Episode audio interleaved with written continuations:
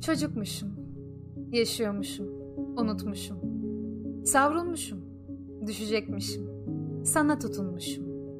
Dahası iyilik sağlık, fazlası gözlerin, eksiği yok. Saat 11 haberlerindeydik biz. Çünkü dünyanın geri kalanı cehennemi boylarken biz sevişirdik.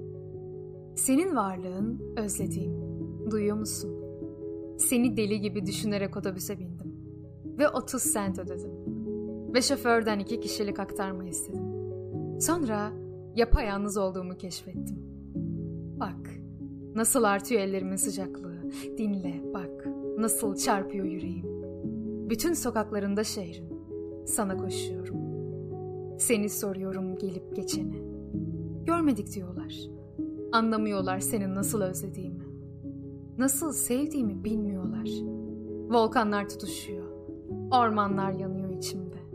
Her gece milyonların uyuduğu bir anda devler uyanıyor içimde. Bu şiirde bir terslik var. Bulabilir misin onu?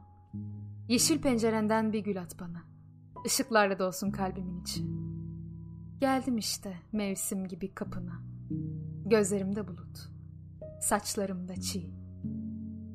Bir gün aynı demlikten çay içersek anlatırım sana gökyüzün neden mavidir. Açılan bir gülsün sen, yaprak yaprak. Ben aşkımla baharlar getirdim sana. Toz yollarından geçtiğim, uzak iklimden şarkılar getirdim sana. Dans et bana, lütfen. Bir yıldızmışsın gibi gülümse. Ben de dans edeceğim sana. Sanki ben karanlıkmışım gibi.'' Sanki saçlarının üstünde ışık yılları kaybetmiş, birikmiş.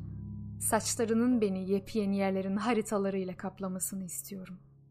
Böylece gittiğim her yer saçların kadar güzel olur.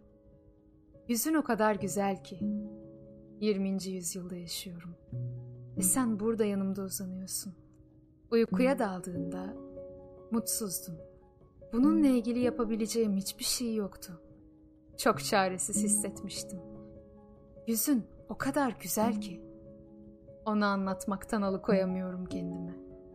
Ve sen uykudayken yapabileceğim hiçbir şey yok seni mutlu etmek için.